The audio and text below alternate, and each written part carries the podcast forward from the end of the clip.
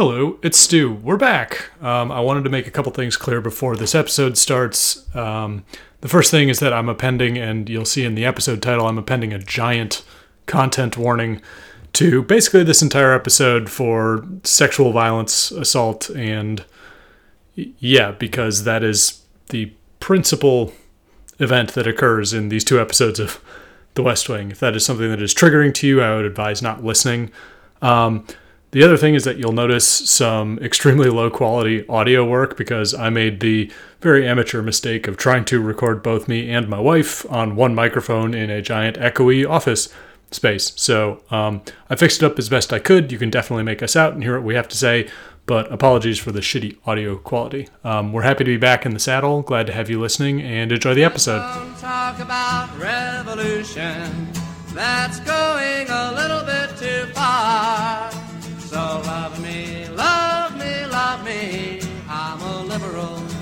Hello, and welcome once again to more like The Worst Wing, the show where here in 2021 we take a look back at Aaron Sorkin's seminal television classic, The West Wing, from a bit more modern, pretty more socialist perspective. I am Stu. And I am Dave, and we're happy to be back uh, after our little hiatus. I had a small health issue. I'm fine now. Uh, unfortunately, it prevented me from sitting for any length of time, and thus we were unable to record. But I'm happy to be back, and we also have a special guest star with us, Stu. Uh, Emma Davidson Tribbs is joining us here from the studio Hello. Welcome. as our as our resident West Wing authority. Um, Emma has been my kind of fallback on any trivia question, any Yes. analysis question. Uh, frankly, I thought I knew this show well and had it all in my head, and she blows me away with with the stuff she pulls out. So, Thanks, God, man. God, God bless. God bless. So we figured today we're doing our episode is it's a two-parter, the season finale of season 4 and I wanted to make sure that we had a woman's voice with us on the recording because the kind of the signature part of this episode revolves around um, an experience. Let's say an experience that is really only women have it in our hell society. It is For the very- most part, yeah. yeah, and so I thought it would be important to have her along because she has an eye for certain things that we do not, and is very good with pointing things out that we might not notice. So let's start just by talking about what happens and where we are in the show because it has been a month since Yes. we recorded something. Um, basically, at this point, they open the show with uh, a bit in the Situation Room that is following up on the perceived terrorist threat um, contingent to Shareef's assassination and the fact that Right. we've been tracking these sleepers Yeah. for a certain amount of time. I love that this is all tied into Shareef still. Like that's that you know that happened at the end of last season, and it's been an arc that continued throughout the entirety of season four. Um, I actually really like that they fully they fully have embraced serialization at this point. Yeah, and so they're they're leading into this, and there's you know this scene in the Situation Room, and being that it's the kind of the finale, and we know and viewers knew then that it was leading into kind of you know it's going to be the last episode of the season. Mm-hmm. They're technically tying up like a lot of independent storylines, and we'll Small remark- things, yeah. yeah, we'll remark on this later, where it's like there are probably there are five continuous vignettes in this episode that sort of weave together through the timeline, um, and it's wrapping up the Shareef assassination storyline. Um, not, I wouldn't say like completely. No, because it continues into the next season in the first few episodes. Because uh, as we know, this ends on a ba- major cliffhanger where Zoe's uh, still status is still uh, up in the air. Yeah. The so the main thing that I wrote down about kind of how the episode goes is that every cast member, thank you Emma for correcting me, is back. Yeah, Not every they got cast they got everyone back and all the guest stars. except not really because you don't see Ainsley Hayes. You don't like Mm. it's not every character. If you want that one, we can talk about Leo's funeral. Sorry, spoiler alert. in season seven, when we actually do get everyone Oh, back. they actually get them all back for that one. Well, that, I think because John Spencer really died, they, that's probably you know that got more people to come back than uh than just we're doing a fictional uh Zoe kidnapping. Yes, this is a heavy guest star appearance. However, Mm-hmm. I take a lot of umbrage with the idea that they are guest stars. Nancy, Amy, these are fully well-rounded characters who have Yes. their own arcs and continue to come back. They are Supporting They are- characters. they are supporting characters. While Stu did quite a little dance, an "I told you so" dance when he showed me that it is in fact labeled special guest star. special. yes, special Sorry, guest star. special guests. It is an episode with many of the secondary characters making Yes. appearances. Um, Yep. And a very special appearance by Taye Diggs, which Taye I never fucking have Diggs. Taye fucking Diggs. Dude, we can have Taye Diggs in every episode. Unfortunately, he doesn't do his big grin uh, at any point, uh, which I always love. He's got like a ten thousand watt smile. He does it once in Equilibrium, and it's delightful. This is also the only two episodes that he's in in Yes. series. Um, Yes. But we do get a very minor cameo of Mike Casper in. Yes, yes, Agent Coulson. Uh, uh, he does his favorite thing of describing a drug by breaking it down into its grossest components by saying like, "Oh, it's tractor fluid mixed with drain cleaner." oh, it's horse piss mixed with you know motor oil. yeah, that it's that's like his favorite maneuver on this show. He does it all the time. He did it with meth the last time we saw him. I think he does it with the pipe bomb as well. Yeah, he just loves breaking things down into components. He's he's a chemistry guy. Yeah. So the the reason that Taye Diggs comes back is that sort of the the big thrust of the episode is that Zoe is graduating from law school. From And she's going She's to in France. She's graduating from college, graduating from Georgetown. from Georgetown, right? Because uh, this episode's called commencement because the president gives the commencement speech at Georgetown, where Zoe is graduating. Hello. And and Taye Diggs is the the head of the security detail that's being attached to her because she's taking a grand tour in Europe with her la Frenchy, France. yeah, Frenchy boyfriend Jean Paul. Yes. Uh, so uh, th- throughout the last few episodes of Worst Wing, we have, you know, uh, ironically and humorously stand Jean Paul. Uh, we must now, ironically and humorously, revoke that standing at this time uh, because he, he drugged Zoe, and that's a no no. Jean Paul no longer great. No, sorry. He was great when he showed up stoned at the White House, though. That That's still a chief king shit move. Ma- Making fun of America always good. yeah, making fun of our labor and our lack of social security and stuff.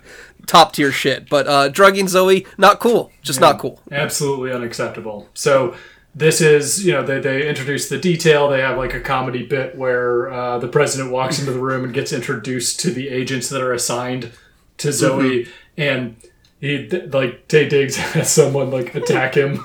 Yeah, he's Bartlet is like, I'm not concerned. I'm concerned that they don't have like stopping power, and so Ron Butterman tells her to attack Taye Diggs, and she's just like, judo throws him to the ground in a in a nice comedy bit. It is also a way to highlight that Molly is a well trained agent. So when she is later found dead in an alley, it means that she was not some weak willed. Like we have. We know shit is serious. Yeah, she. We've seen her in action take down Taye Diggs, and Right. therefore it means Yeah. more when they find her with a bullet. Run, she shot in the head exactly. Um, but yeah, so he gets introduced to the French detail, and he's he approves after the Taye Diggs takedown. Uh, and then uh, Charlie and Josh have this thing about uh, he he finds a note he wrote to himself about a buried bottle of champagne that back when him and Zoe were dating, they buried a cheap like fourteen bottle of champagne under uh, part of the Japanese garden at like the National Arboretum. Um, and then when she was going to graduate college, they were going to dig it up and drink it.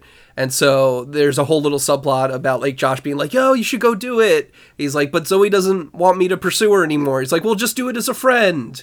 Um, and then eventually they both meet up there, Zoe and Charlie. Uh, and Zoe's already dug up the champagne and drunk a, a bit of it, and she kind of flirts with Charlie a little bit um, before going to the club with Jean Paul. Yeah. So there's also um, Amy Gardner stops by um, Donna's desk, I guess. Yep. In the West Wing to, to work for- on an issue for the first lady because she's Yeah. the first lady's chief of staff at this point. So those two are in conversation while this is going on, and then we have uh, kind of the last vignette is with Toby and Andy, who is extremely heavily, is- visibly pregnant at this Yeah, point. who with is the at who is at full nine month pregnancy stage at this point. And Toby sets out to convince her to marry him by Cajole. yeah, Even though at this point she has rejected him many, many times. yeah, and Just so, recent, just recently, not like years ago, like in the past few weeks. yeah. So he pulls a huge stunt, buys a house that he had observed her, Her dream remarking house. upon, basically as a house she would love to have, and takes her over there and is like, "I own this house. If you marry me, you could own this house It- too." it- it's our house if you'll marry me. Yeah, yeah, this isn't this isn't manipulative at all. So you guys are putting the CJ Danny piece into the larger Shareef. Yeah, that's Storyline. that's bigger with the. Uh, yeah, so Danny is, follows up finally on his arc. He's been, you know, he's figured out the Shareef thing at this point essentially, and he's going to write about it. And then uh, CJ has to stop her, stop him, and uh, and say no, you can't write about it. It's national security concerns. And then they get Leo to come in to explain everything. Like, yeah, okay, we killed Shareef, but we're missing these five Bahji sleeper cell guys, and we have no idea what they're up to. So you you cannot write about it right now, or it'll invoke retaliation from from these sleeper guys, or, or something like that. something is the It's- concern. it's You know, national security concerns. You know, waving my hands in the air, just to, you know, national security concerns. What are you gonna do? Yeah, and so and CJ has that kind of role as being like the go between, obviously as the press secretary in her official capacity, Mm-hmm. between her and Danny, the person with whom she's had a personal relationship. Yeah, I do like how he's introed in this episode. He's just sleeping on her couch in her office, and she doesn't quite notice at first, and she gets like startle scared by him. It's, it's pretty funny. Yeah, Yeah, he's a good set of comic relief, both then and then when he's sleeping in the press. Yes. room with sunglasses. Yeah, yeah, with his sunglasses on, and it's like my covert skills are honed. I heard every word you Heard said. every word. I heard you coming. also, very 90s sunglasses. Oh yeah, those are super Matrix sunglasses. Those are like I actually- he saw the ma- he saw the Matrix, and he's like, I need those sunglasses. I actually wrote down that Abby, when she gets into the limo to go um, wherever fucking where- they're going to like a friend's house, like they're going to have dinner at a friend's house, Right They're- after after the yeah and commencement. She yeah. also has extremely Matrix sunglasses. That's right, she does. Uh, so it was a lot. it was the early aughts, folks. It was a weird time. So there's a lot of sort of there's a lot of plot things happening here, But a lot don't matter uh, after the big moment. Yeah, and so I'd like to just kind of say that, like, as just to run into this, basically, Zoe goes to a party at a club with Jean Paul, and we had heard them briefly talking earlier in the episode, I think, about he wanted her to, like, drop a hit of X Yeah. with her, with him, excuse me. And so they Correct. go to the club, and they're having a good, like, they're sitting around dancing. He takes her inside, and kind of the implication shortly becomes that he drugged her drink because you see um, Zoe acting a little disoriented and Right. woozy, and we get she the camera the camera blurs for a moment in Yeah. that classic way that indicates someone is drugged. and then she straight out asks him like, "Did you put? Did you drug my drink?" And he says, "Uh, you know, like halfway." a half. I put a ha- half a pill in. And so she's like, "Well, what the what the fuck? Okay." And then she goes to the bathroom because she's just like, "I gotta like wake up. I gotta splash Yeah. some water on my face, like feel mm-hmm. better." And then we get the sort of the like the climax of the episode is Taye Diggs coming in to do a security sweep to make sure everything's okay. Can't mm-hmm. find her. Goes No one has eyes on her at the moment. Yeah. Yeah, and then she's gone at the end of the episode. She's been kidnapped, and Molly has been shot and killed. Yep. So Yeah, that's that's our big to do. Uh, I do like how you mentioned like you know Taye Taye Diggs. If it was this serious, would just first off, there's a female agent. Why didn't she go into the bathroom with her? Se- second of all, the female agent is then like, "Well, I'm, I'm near the bathroom. I'm not sure if I should go in." And Taye Diggs is like, "No, no, i wait, I'll go in." but then he then he stops and he's like, "Let me get someone who works here who's female and have her go in." And I'm like, "All this time being wasted, you guys. Just send the female agent in." that, or frankly, I think, Or just go in yourself, Taye Diggs. I was gonna Like, say in, in the milieu of presidential your secret, service, and like there's just- a potential emergency situation, I think they'll be okay if a man came into the bathroom for a minute.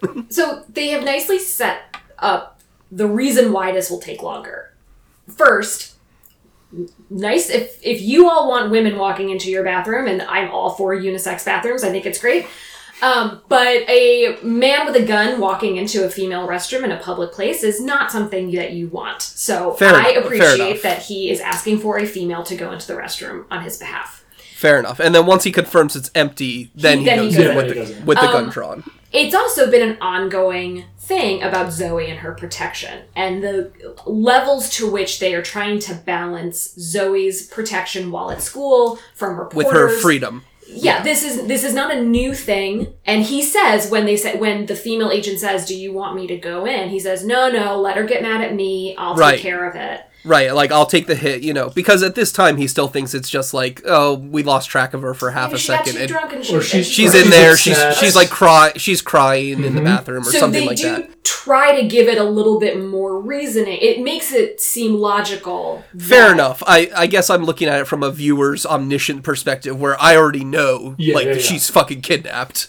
But like yeah, if you're the man on the ground, you want to treat it with a bit more discretion. Well, so I'll I put guess it- he I'll put handles it a little pretty bit well. on Zoe as well. Is if you're sitting in a club and you recognize that you have just been drugged, She should have alerted well, her you have a panic button in your hand Right. that could get you out of the situation. Right. Or if you if you don't want to do the full panic button, she could have at least flagged one down and been like, "Hey, I'm I he slipped me something. I'm going to the bathroom." Right. So I would actually Yeah. say that that's what I would expect Zoe to do, and the idea that I'm going to get up and knowing I'm not really in in my right mind and go to the mm-hmm. bathroom.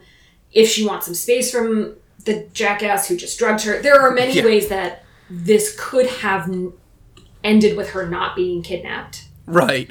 But, you know, for dramatic purposes, she needs to be kidnapped. She needs to be kidnapped. So, therefore, it's a failure of, you know, a few things, but they're all realistic failures. These are all things that could happen in the real world, you know. As Nancy They- says, it's an absurd way to kidnap someone. It's an right. absurd Yeah, idea. like yeah, they had to plan on the fact that she'd be going to the bathroom. Like, yeah, it's crazy. So let's take a brief break here to collect Sure. a couple thoughts because I think the the kidnapping of Zoe and the juxtaposition of what is a sexual violence crime with all these other things that are happening in the show is something I find a little gross, but also very appropriate to Sorkin and kind of how mm-hmm. his anti-feminism is woven throughout this show. Right. Well, in his mind, this is like the ultimate threat. So yeah, we can let's take a break and we can unpack that a little bit.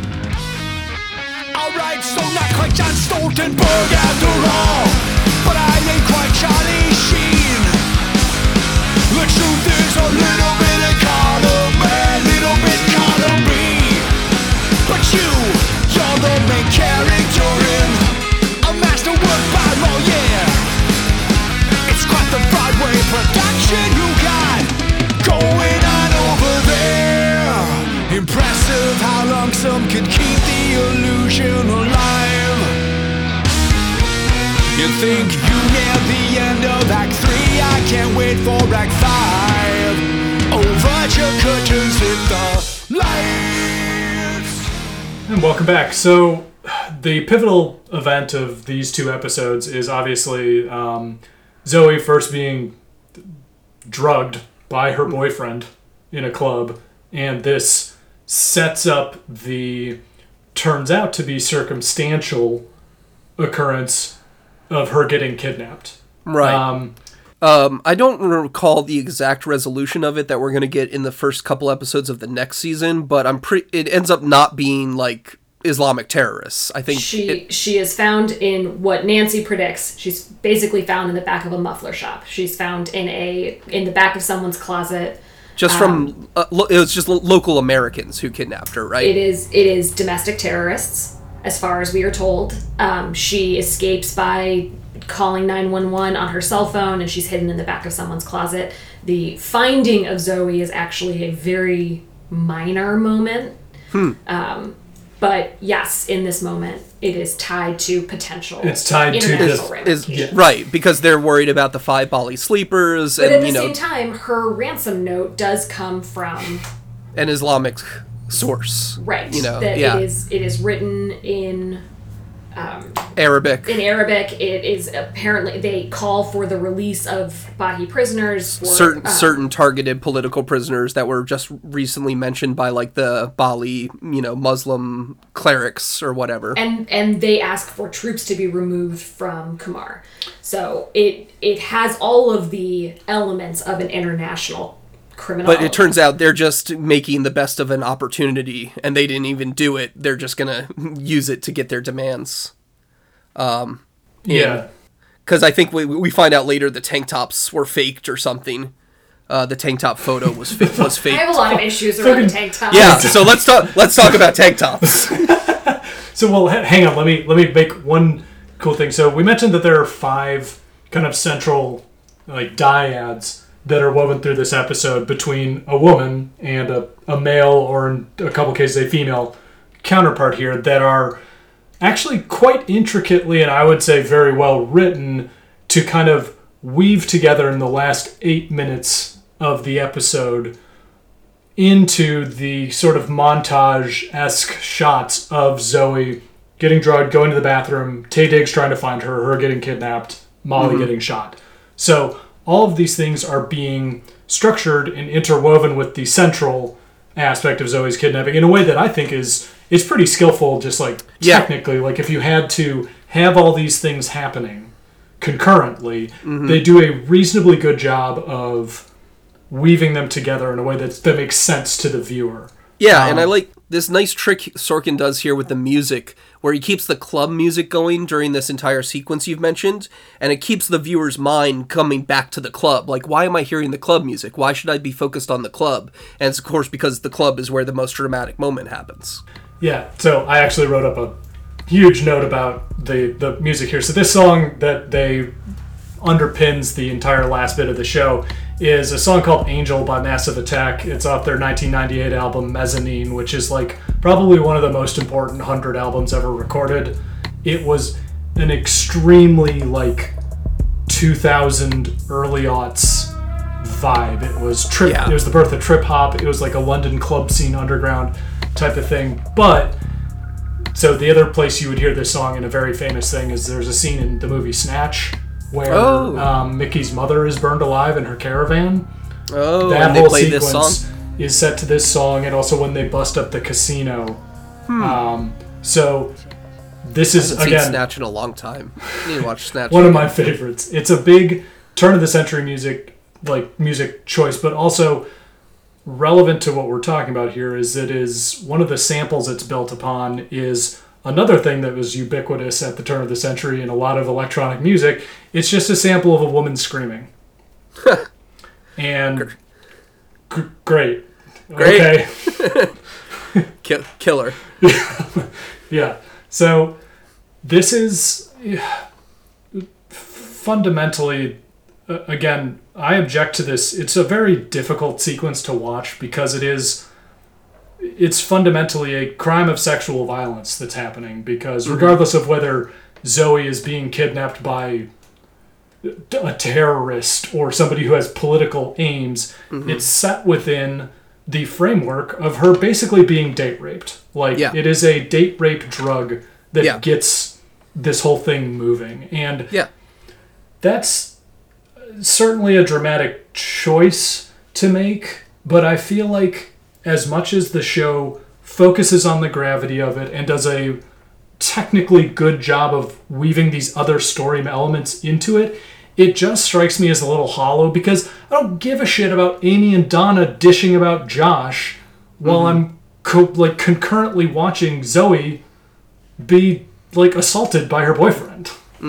Yeah, there are a number of moments that are incredibly triggering in this episode, um, and I and I include like really for me the the part that I have a very very hard time watching is the sequence of Leo running from the Situation Room up to go tell the president, where they intersperse very quick black and white moments of what is I imagine a close up of Zoe's face in terror Right. and that is I mean, let's be clear. The entire setup of this is completely unnecessary. If you need there to be a crisis within the presidency where he has to invoke the 25th Amendment, there are a myriad of ways A, that a you million can and one you ways. could do whatever yeah. you want. And Yeah, a million this and one ways. Feels like an exploitive. Sorkin specifically chose this one because he knew it's the easiest to mine for maximum drama without really caring about the, you know, the presentation of it. And the reality is, there are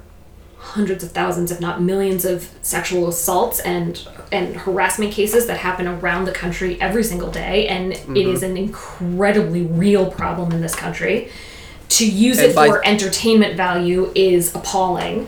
Yeah, to sensationalize it like this just for what, a television show? Is just uh, really unnecessary, and quite frankly, there are at least two moments in the show when he also speaks about sexual violence or or imagining it in a way that is in, in really insensitive. With One of the them come- reporters. the reporters, the big one who says, um, "Is she? Is there a concern that Oh, she might be yeah. raped?"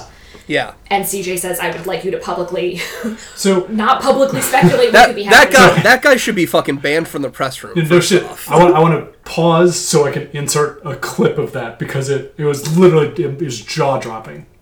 Two more questions. But surely he's not reacting as if this is someone else's kid. Is there a concern that she's being raped?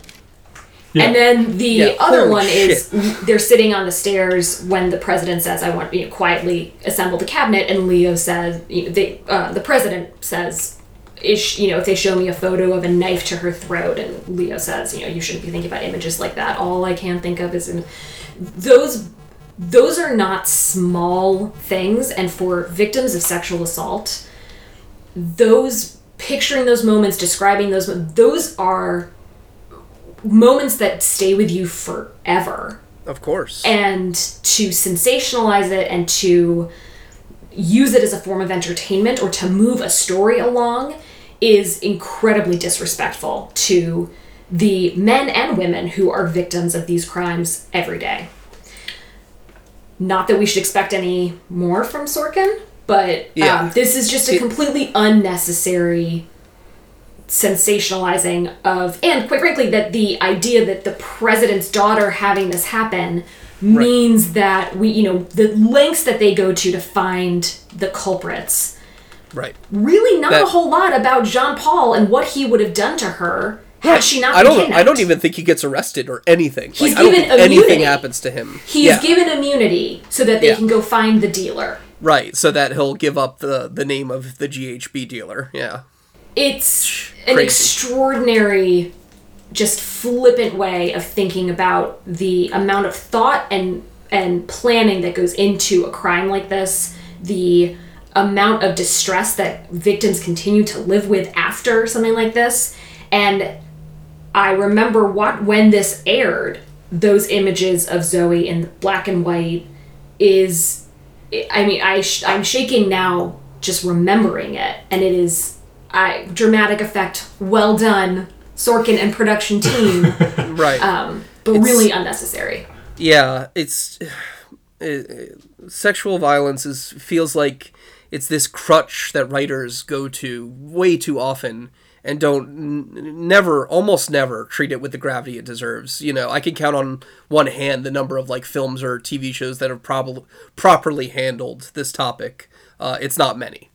And there's so to kind of amplify like the cheapness of it, it's also this is something I think within the within the arc of broadcast television, we're hitting the point where TV is getting 24ified at this point because this aired in May 2003. I think the second I was I was thinking this because I was watching this um, with someone, and I, I I said to them, "Boy, this episode turns into 24 for the last like six minutes." and it's it's such a tonal shift because the entire rest of the show spends It's boring. Well, and it really, really does its damnedest, even, and again, this is kind of the only upshot of Sorkin's sexual pathology, is that he can't even write sexy interactions between characters. Like, everyone is almost defaulted into a s- less.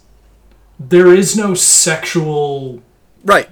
Nothing else in the show ever even comes around to this. It's just like, No. bam. No.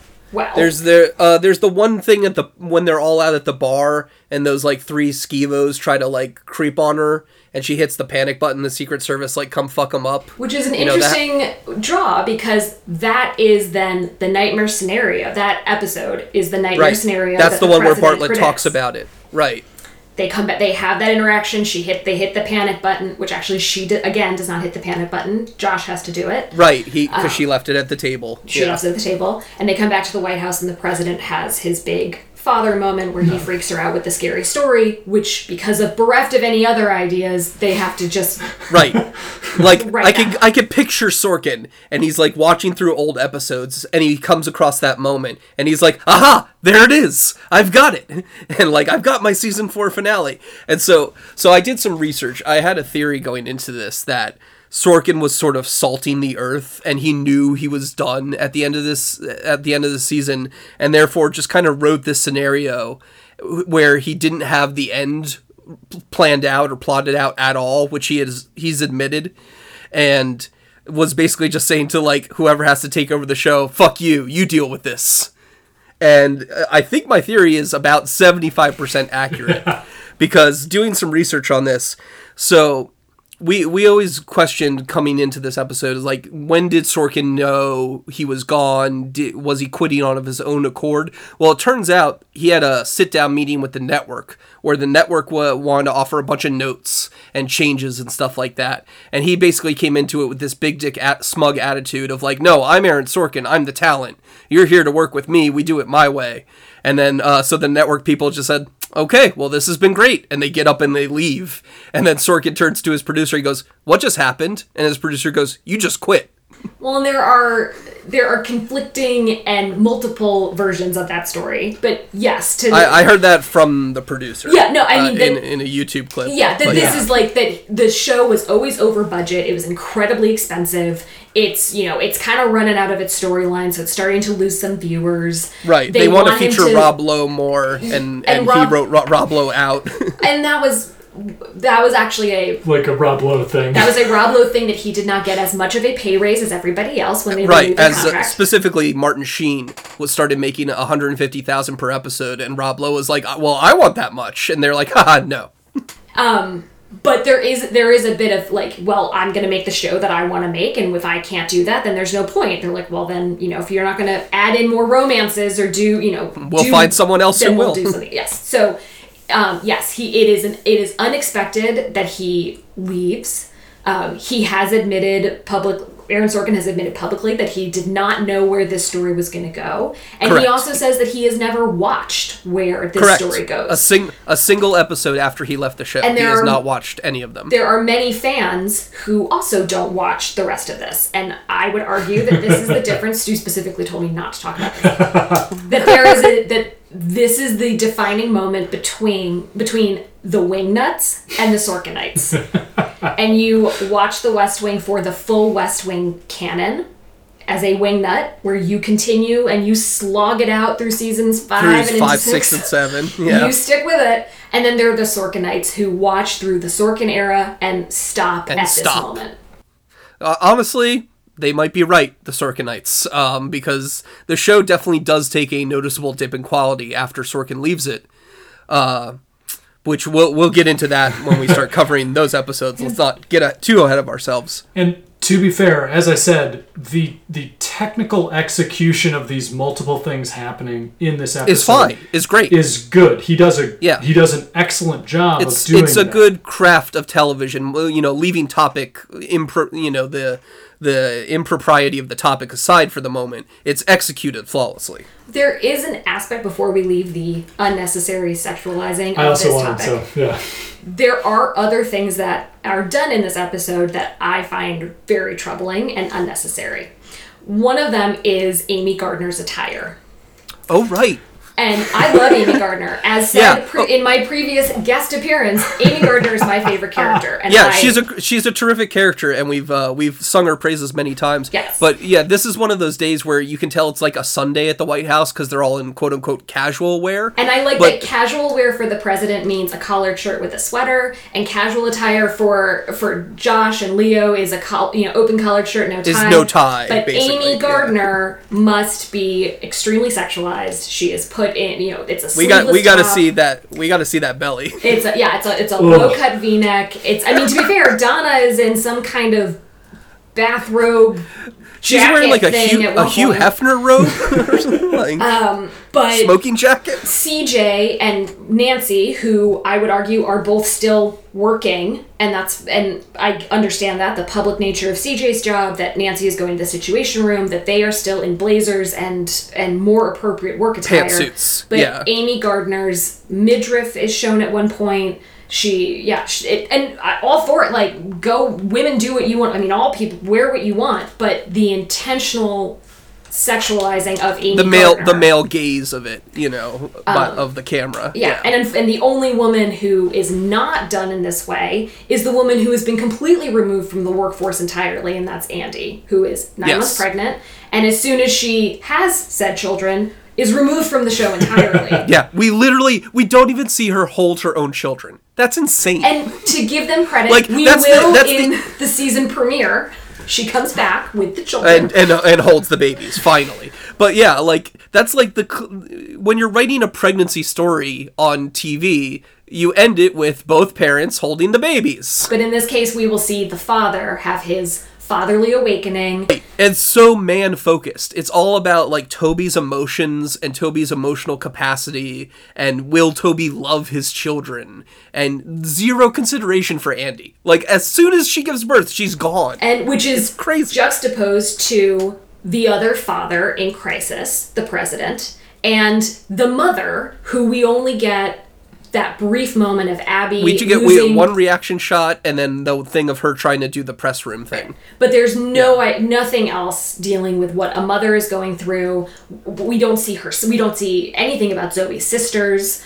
Um, it To be fair, we do get more of this in the first episode of the next season, but uh, some of it should have been post- some of it should have been used post here. Sorkin, we can say Yeah. when these After things are the taken fact. into Yeah, account. yeah. Maybe when the writers started to have to realize, like, oh shit, we need to show like the rest of the family's reactions, and Abby didn't really get a reaction, and like I'm sure these were all conversations had over the off season, you know. Um, and the other piece that is really just very frustrating, and this might be a larger topic, but um, women are the only ones who have any kind of serious conversation in these episodes. Andy has it with Toby at the house. Uh, Donna has a very real moment with Amy, and I could argue that both of them um, ask each other very important questions when they're done talking about what the other one is wearing. Right, right. Once they're done with the frivolity of, I love what you're wearing. Yeah, and in both of those situations, both after having really very good conversations and and very strong points, both women both women immediately apologize for those strong opinions, For for I got too real with you. Oops. which is as a woman who has been taught to apologize over and over, that is grating to watch Donna and Andy immediately retract and soften the blows that they which both gave with very good reason. Men, men never have to do this on this show, by the way. Uh, I can't count the number of times Josh or someone has blown up in like a huge, shitty, completely unprofessional way and doesn't even murmur, uh, I'm sorry afterwards. Or even even more, it's like it's worked into a, a positive aspect of his doofy personality where he'll just go like, oh well, I don't know, and then like walk away. It's literally you watch him almost get himself off the hook, and then mm-hmm. we just proceed. It's, it's so easy for them. Andy's pregnant, so obviously she doesn't mean to be mean about it, she, despite the fact that she's making an incredibly important point about Toby's lack of of you know emotion and empathy. Instead, it's oh, I'm really sorry. I'm pregnant. right. Oh, I'm so pregnant. I don't even know what I'm saying. I'm sorry. Just forget it. And the like the last little bit about kind of this wrap up stuff is Amy and Donna, the entire thing between them, they're talking about a man. Yeah, it's like it- it's it- like an, it it's fails the like a Bechdel reverse test. Bechdel test, like immediately. Yeah, This it's is only they awful. only talk about Josh. and and clothing. They talk. They comment on each other's Josh, clothing. yeah, it's it's It's like negative Sor- Bechdels. S- Sorkin really just like does not know how to write women. Well, I, I shouldn't say that. He does because he can. Because CJ is extremely well written, like ninety five percent of the time. He, he screws up maybe five percent of the time with her, so he's capable of it, but only I guess in certain contexts. And you know when it, as soon as romance enters the air, he's he's hopeless. I guess. I think he just he goes to they go to a very large extent to make CJ one of the guys. She Right. belongs in that room. She's in her blazer. She she is a an asexual character with the one thing about the time in Ohio with, with her and Danny. and then her and Danny, which I would say is also written as the kind of back and forth that you would see amongst the male characters. and Right, with if Danny was the woman. Yeah, I get what you're saying. So she's basically a Ripley. Yes. She was written male and then gender swapped. I think in in Aaron's In mind, yes. No, I love CJ. I think CJ is a badass, and I like. I think she. I think the performance is amazing from Allison Janney, and I think the scenes between her and Danny are gold. And I Yes. love the. You know the way that you know, oh yeah he's asleep and she bangs down the newspapers. Yeah, yeah. Like they, they have a wonderful chemistry. They together. do, and Yeah. so no, this is not a comment on that piece of it. It's Right. Just the idea that But Sorkin doesn't right. know how to write women. Is I don't think he views CJ as a female character. Right. He he wrote her as a man and then just had Allison Janney play the role essentially. He He, wrote her the same way he would write a male character. And he does something similar with Nancy, where Nancy is mm-hmm. one of the oh, boys. Nancy is extremely She's extremely very asexual. Na- Nancy Yeah. Nancy is that turned to 11. Cuz CJ at least has moments where she lets her hair down and relaxes. Nancy doesn't have And that. yet Nancy in these episodes is the voice of calm and reason. And reason, And yes. actually the correct answer. yeah, and is the only one to call that it's not terrorist related But she and that is- she would turn up in a muffler shop. But she is also the one who, when offering said ideas, is consistently taken down by her male colleagues. It happens right, in who all who all by the way want to do imperialist mil- militaristic solutions right away. Yes. Nancy's. Nancy's response to this is an insane kidnapping. Like, why would this? This doesn't make any sense. Mike Casper says, I, I, don't, I don't know what this is yet, Doctor McNally. And you know, Fitz wants to go in with guns ablazing. And then again in the Oval Office when she says that boy, you know, that boy's going to be awake in a few hours. Let's figure out what's going on. We don't have time to do that. And it is while she's ultimately right, everyone turns on Nancy. She is the easy person for everyone to put their negative responses on. Right, because she's yeah, she's the only one being cold and sober and rational during all of this, whereas everyone else is being hot-headed and stupid. And when you're hot-headed and stupid, it's easy to jump on the cold rational person and go, "No, you're being wrong." I did appreciate, and I will give credit to the casting agent or the casting director for this. When they bring in, they said, you know, go get us a federal judge to swear in John Goodman as the new president, as the acting president, and they bring in a very small, petite woman Yeah. to offer She's that. clearly meant to be like sort of a Ruth Bader Ginsburg XP. I don't. I don't I would really think they really put that much thought into it. I just and I in my head I actually don't think that was specified at all. I think it was probably a casting agent saying like women can be federal judges too, which we will see in the next season. Mm-hmm. But um, Oh yeah, they do your the- favorite when they it's, it's episode. officially my favorite Ooh, your episode, favorite and episode's it's coming coming. Uh, the the Supremes. yes, Nice, Oh, Dave. that's your that's your favorite where where they appoint Donna's cats to the uh, to the White House just makes it even to the better Supreme Court. that is Yeah. that there are cat related references. Well, we'll we'll uh, maybe we'll have you back on that one when we get there. Um, if that's if that's your all time favorite. We were, um, But, uh, yeah. So to wrap up, ahead. like I, I think, Yeah, there's that- a there's a lot here to unpack. Really, we could go for hours and hours on this, but we have to stop at some point. So I just think the it's it's not a culmination of Sorkin's attitudes and hangups around women. It's just an extremely it's an extremely pointed example Yeah. of something that a has aged very poorly. just just another example And- to throw on the pile, kind of thing. Yeah, and you know, kind of the again juxtaposing it with technical skill with shitty politics, which I think is a central theme of our show. That's kind of like the West Wing in general. Yeah. like because it's so it's so watchable because of the technical skill uh, and then the shitty politics end up infesting the, the viewer's mind if they're not critically aware of them Well, and I'll say like the re- like Andy's speech to Toby is the is amazing. I wish I had the balls that Andy did. I wish that I could be that direct at times and like that it's so real and I it's so real I love her for it. I hate that it is portrayed in a manner where I'm supposed to feel bad for Toby in that moment Right. and not yeah. a hundred and percent not bad with for andy for having to suffer through that fucking marriage. After and and that moment after she has said no several we've watched her say no over and over and over again. Ever ever since she became pregnant like many episodes ago. There is this is something that I actually I don't we briefly touched on but bounced off of earlier is that the characters are just conveniently their attitudes are flipped as is convenient to the plot. Andy suddenly is the bad and Ad, Andy suddenly becomes the bad one when it's convenient that we want or that he wants the viewer to be feel sympathy with Toby, who is like, you know, mm-hmm. he's your main like he's your central cast member, so he can't be wrong. And it's just like all of a sudden Right. this is flipped around, and the same thing happens with Zoe and Charlie, where Zoe has Mm-hmm. said in absolutely no uncertain terms for Stop several pursuing me. episodes, stop pers- literally stop pursuing me and now it's like, oh well, I'm graduating and I'm going on this thing, and I don't know, and it's just it's it's completely incongruous with how she's acted before. Yeah, she she clearly knew what the hell she wanted like two days ago, and all of a sudden she's like, "Well, who knows?" well and i it's very it's very poor writing, character wise. give charlie some credit that he says we this is not okay and that yeah, he like you're you're drunk. I'm not going to go any further with you. Oh. like this is a this is sketch. and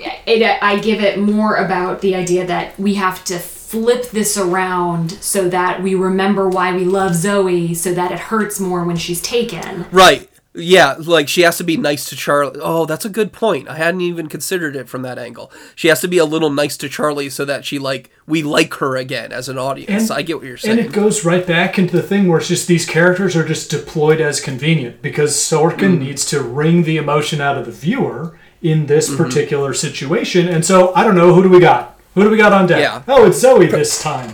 Great. particular yeah particularly in this case because he's writing with a with a final destination in mind he's already laid out the plot in that you know two seasons ago when bartlet describes the nightmare scenario so he knows the plot he's writing and therefore he has to twist the characters to fit the plot rather than have the characters act organically and, and cause the plot Yeah, I think so. I mean, John Paul was a like was a character we were done with. We could have just been done with him a while ago, so it's fine. Yeah. I can get rid of John Or, or we, we could have saved him in in uh, jean paul standum forever maybe we could have given him a job in the West Wing. oh my god he could be like ambassador to france or something yeah that'd be Took us great long enough to get Amy Gardner a job in the White House. Let's not add in. Yeah, totally. That can happen. Okay, so um, let's All take a brief break and we can come back and wrap up real quick.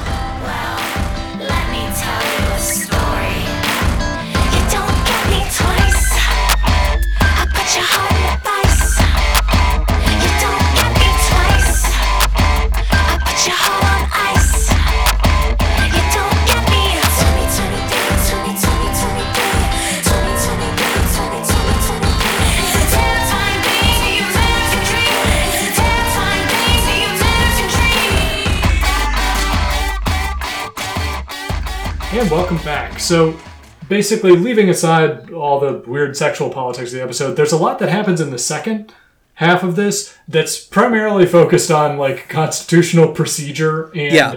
Will the- Will is the one who is immediately like, uh, uh, but wait, were the rules followed, sir? Well, he says there's no vice president. Do Right. we expect him to get on the phone? And it, this is this. You want to talk about serializing the these episodes? This is the end of the arc from Matthew Perry's entrance when Yeah. he comes in Right. and removes and blows John up the vice president. Exactly. It is for this purpose. We mentioned that in the last episode that they basically had to do they had to clear Hoynes off the show to make this sort of scenario happen where the Democratic president gives control to a Republican Just the um, political reality. congressman rather than just giving it to his own Democratic vice president, which is what we would expect to happen. So, as we learned from um, four years of watching them threaten to do this to Donald Trump and never actually doing it, Yeah. they invoke the 25th Amendment, um, which is the purview of the cabinet to remove a president from office. Emma Correct. can correct me. Yes. So I for I think society first became aware of the 25th Amendment um, under the wonderful idea that Glenn Close would become president in Air Force One. because they talk about the president being they try to get Glenn Close to sign off that she will become the president and then they can let Harrison Ford die on the plane. Right. You haven't seen it. It's still great. Um, and they try to get her to sign it, and she refuses. And at the end, she tears out the piece of paper and, you know, what, and, and folds back the folder and sends it away. Um, but this is a real concept that the cabinet can remove pr- can remove the president. It's I it's think- done uh it's done it's done a couple of times when like for surgery and stuff. Um, I think it happened under like HW. He had to have surgery or Reagan or someone like that, Yeah. Yeah, it is. and they and they temporarily twenty fifth him. Yep, and and it happens all the time. It is not un- that for those temporary moments. It is not unusual. Right. this obviously has a very different context post January 6th, 2021, when there was very real talk of Mike Pence utilizing, of who's in charge, and Mike Pence being urged by the Congress and other leaders of the two parties to take over for Trump in his last few days in office if they weren't going to be able to impeach him. Right. My understanding, and I fully caveat this, that I have not gone to law school. I am not a constitutional scholar, although I wish I was. um, that the 25th has to be triggered by the vice president, and then you need a majority of the cabinet to sign off. Some people would argue that is why all of Trump's cabinet members started resigning after January 6th, so they did not have to be put in the Have position. to do that vote, huh? and you need a majority so then you actually have a smaller number of people that you need because there are fewer on the on the cabinet. Um, and bartlet says you know i don't need i don't need everyone to sign i don't need this but i want it to be Unanimous, unanimous. Yeah. um, it is interesting that if there is no vice president in this circumstance how the 25th is triggered i fully admit that that might not actually be a requirement but my understanding is that it, ha- it has to be called for by the vice president Right. But in this particular scenario, there is no vice president. Which Um, is convenient. Yeah, which is of course extremely convenient, and which was done by Matthew Perry's character in the, in the last few episodes, getting Hoynes off the board, as we said. But uh, Josh is pre-screening new vice presidents at the beginning of the commencement episode, and they they hit on the idea of Leo, and then it's just completely fucking dropped. until season six Well, yeah, again, uh, yeah, down the road, this happens. Spoilers right. But for- that's for that's for Santos, not for Bartlet. um, but yes, Yeah. So what ends up happening is they invoke the 25th Amendment, and then we get arguably our biggest guest star. the the su- the super special guest star, the, the big man himself, Mr. John Goodman, who's Just- who's who's wonderful in this in the, for the few minutes he's in it. like never, never a dull moment with John Goodman on screen in anything he ever does. So like he's just kind of like rolling up and. I love the way he rolls up. Yeah, I love the way he rolls up, and like everyone's suck, super fucking nervous and tense, and the first thing he says is like, "Relax, everyone, just breathe." Yeah, and so you know they sign it over, and like they do this thing, and they they give him the power, and they portray John Goodman like his attitude is extremely brusque Yes. once he once the technical thing happens that the president resigns Right. which is to which is to set John Goodman up as a bad guy like Right, to immediately. reinforce the Imme- perception immediately of him as a bad guy with two words, they set him up as a bad guy. He just go, he just goes, "You're you're you're, you're uh, oh, relieved shit. Relieved." Thank you. Yeah, you're relieved, Mr. President. And, So, and just I would I would push back. I think so. One, they actually do it before he takes office as well. When he says he returns to one of the confusion points in the Situation Room about the pilots, that there is a plane that is oh right, the amateur idiot or whatever. And he asks, he said, "What, ha- what, what, what did it turn out to be?" And they said, "Like, oh, it's two guys playing chicken with the Yeah. Air Force." It's like, unidentified aircraft get one warning, one warning, and then they are going to be shot down, and that's the end of it. And I don't care if it's my mother going to visit her mother. Right. yeah. Um, so he, they do it a couple of times. He's the hardliner. He is a hardliner, and we've never really been introduced to him before as Speaker of the House, but um, That's the other thing. Within the fiction of the show, he this is the first time we've seen this quote unquote Speaker of the House. Right. So he does. I think there is an argument to be made, especially in the confusion that happened earlier in the Situation Room of Bartlet not really knowing what's you know What to do? what, what yeah. the targets are, where am I going, but also that they play up this idea in the Oval Office of, well, I think we have to make sure that this people know we're in charge. I think it's about making these guys know, and Right. that this is a calm, firm hand of, hang on, this is what's happening, and if that is meant to be in a villainous way, that's completely possible. But if nothing else, it is a very stark, stark contrast to Right. the Bartlet way of Of consensus lis- and listening, listening to, to everyone. Yeah. jovial. Well, and, and I think this is what I mean. It's not necessarily as a bad guy. It's saying that if you are a fan of the show, this is set up as a stark. It's a yeah, stark uh, the, contrast. the status quo is Yeah. out the window now. You know, uh, which is which is part of what I said about Sorkin sort of salting the earth as as, as he left, which he claims he didn't do, but that's very easy to lie about. However, the one thing that's not in stark contrast is the extremely dad story that John Goodman immediately tells about Franz Ferdinand. Oh yeah. It's just Like they like the- they all like all these educated people don't know how World War One started. and he does it in the exact same way that Bartlet always does his thing. It's like in the third century BC, there was a philosopher who wrote down this thing in Athens, and you can just hear an entire theater of people rolling their eyes, groaning. going, "Oh my Yeah. god!" there's It's also so good. there's a, there are two moments in this season about when Will gets to pop in with his little like I'm a lawyer moment. The Mm-hmm. first is when he says there's no vice president. And then it's Will who actually says, Mr. Speaker, you have to resign." Resign yeah, it's it's illegal to be part of two different branches of government. Yeah. at the same time. So, thank you, Will. Thank Yeah, you, Josh he's Malina. he is for- there to be the little ru- rules lawyer, making sure that every Despite Leo having a copy of the Constitution in hand. yeah a, a little pocket copy. Yeah. Yeah. Oh boy.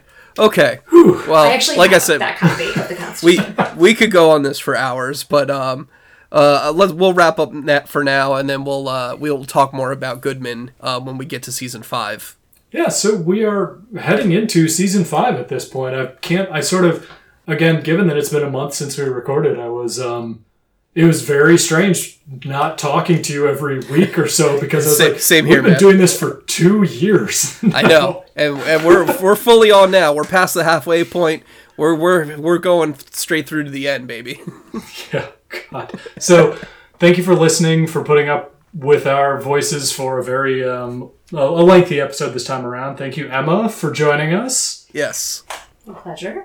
And I'll be back for episode 17. excellent. Season 5, excellent. episode 17. So set your calendars for like six months from now. The greatest of all guest stars.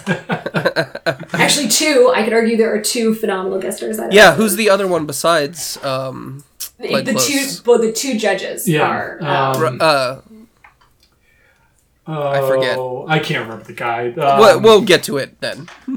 yeah. It'll be yeah. Well, we love spoiling. You spoiled that fucking Leo dies. Oh, sorry, guys. Leo dies. it happens. It happens in real life too. So you know, there's at least a good reason that they have to kill off the character. Yeah, fair. Yeah. So um, thanks for joining us. As always, um, if you have questions, comments, anything you want to say, you can reach out to us on either on our Something Awful thread or on our Bread and Roses thread. I guess we post in the podcast thread Yeah. on Bread and Roses because they're Yeah. yeah. the general one. Um, We don't have our own thread there, but we. If you it. like um, traditional communication, you can send the show an email at theworstwing69 at gmail.com, nice, which is nice. and uh, we'll we'll see you next time on another episode of The Worst Wing. Thanks, everybody. Bye. Bye bye. all the money you ask for. But don't ask me to come on